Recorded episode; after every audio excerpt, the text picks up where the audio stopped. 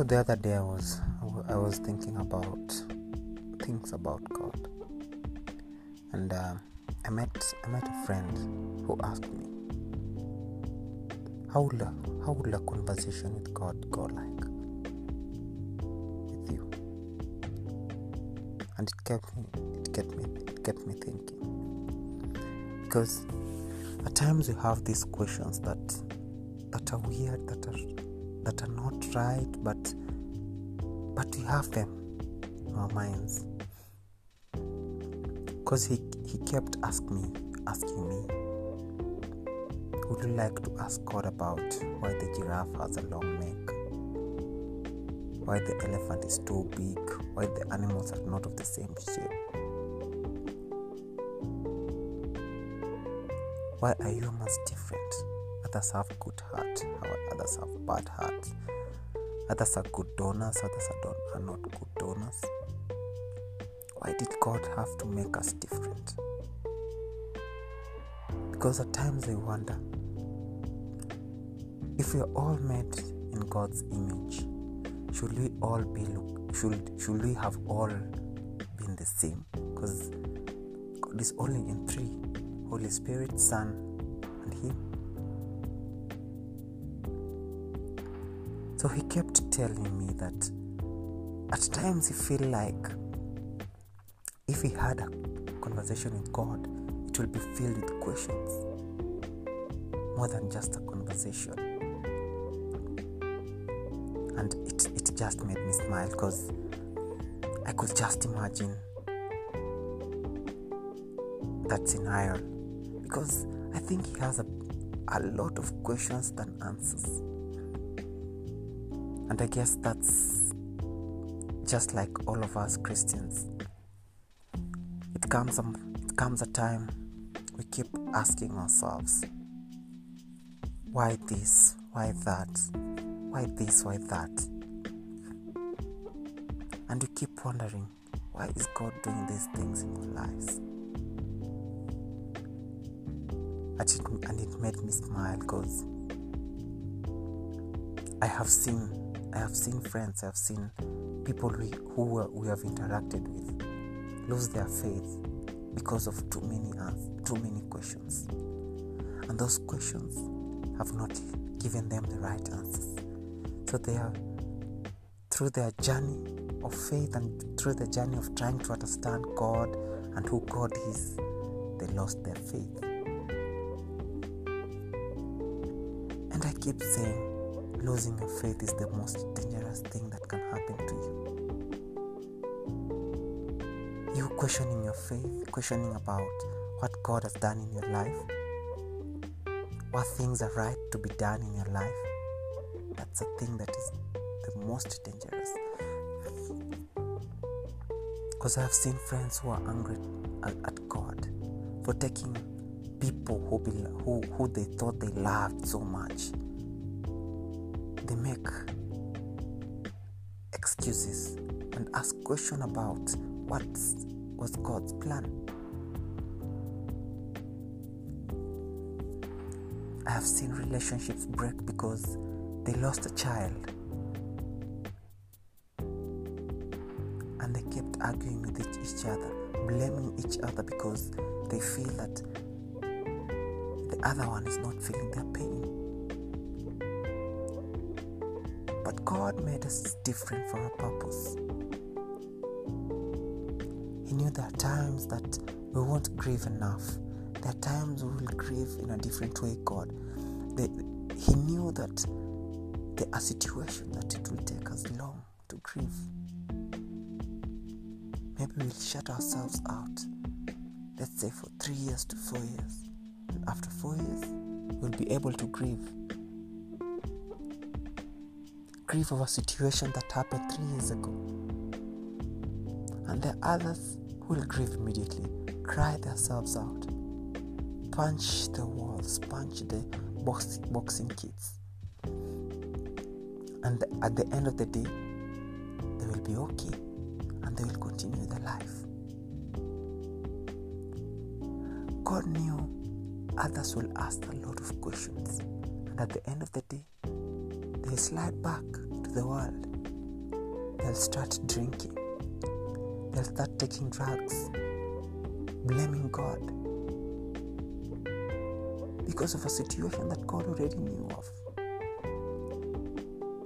He knew how you'll react, He knew how you'll take the things.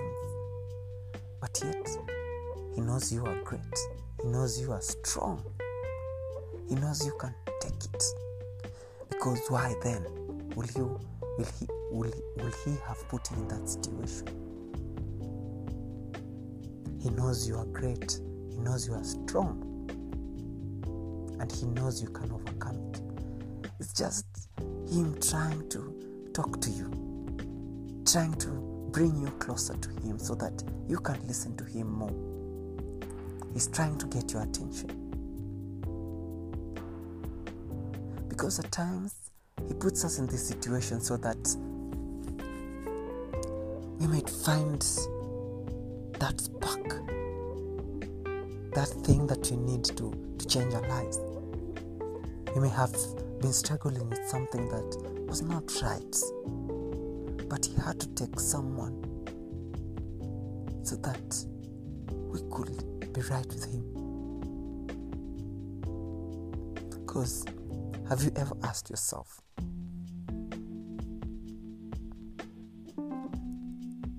why did God not take that child with a disability? And yet let the father run away and the mother stayed with that child of disability. Why? Why did God allow for two children to be conceived, but only one to be born and the other to die.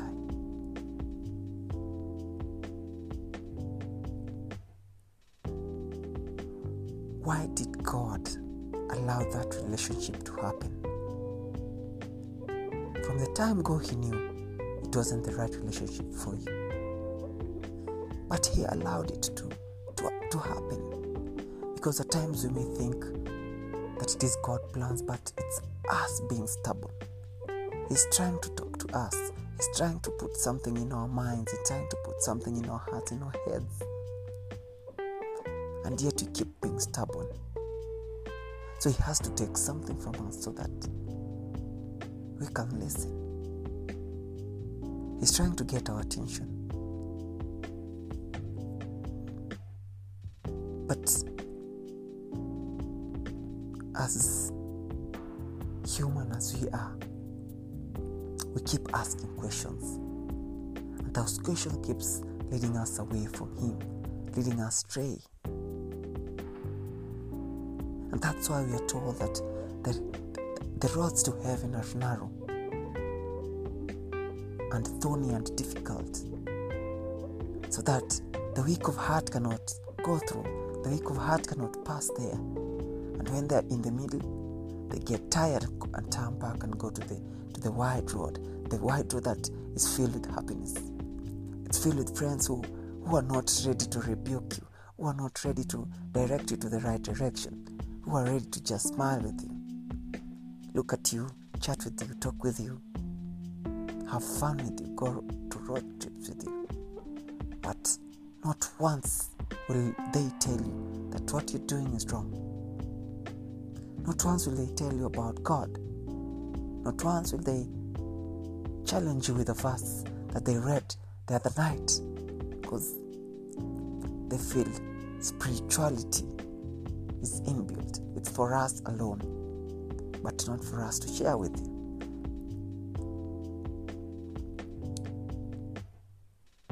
And I have seen friends, I have seen people turn away from God because of the questions. Yes, the questions are right. But have we ever sat down, asked the question, and waited for the answers? Because most of the times we just ask and ask and ask and continue asking the questions. And never have we ever sat down and listened to the answers. Because in our imagination, We know that God has three answers yes, no, wait. But at times, He just wants you to sit down, have a conversation with Him. No questions, just a conversation with Him. Just talk. Like how you will talk to your father, like how you will talk to your brother or sister. Just have a conversation with Him. Air out your views, air out your worries, air out your problems, air out the things that are affecting you. Try to ask those questions and waiting for and wait for the answers. Because at times the answers are just beyond our eyes. But we are too overshadowed with the with the questions that we forget to listen to the answers.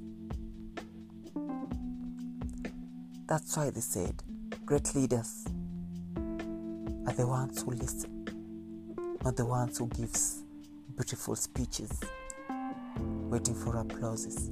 They're the one who listens to the people so that when they delegate and when they try to do things, they do it in the right way. That's why we are we're told to have wisdom. We're told to have knowledge. Knowledge and wisdom don't come just by saying and talking and talking and asking. It comes by listening. Staying low, staying quiet and listening. Listening to the background.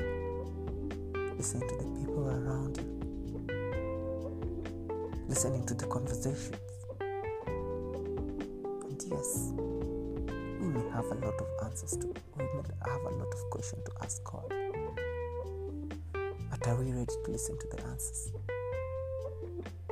Are we ready to hear what He has to say?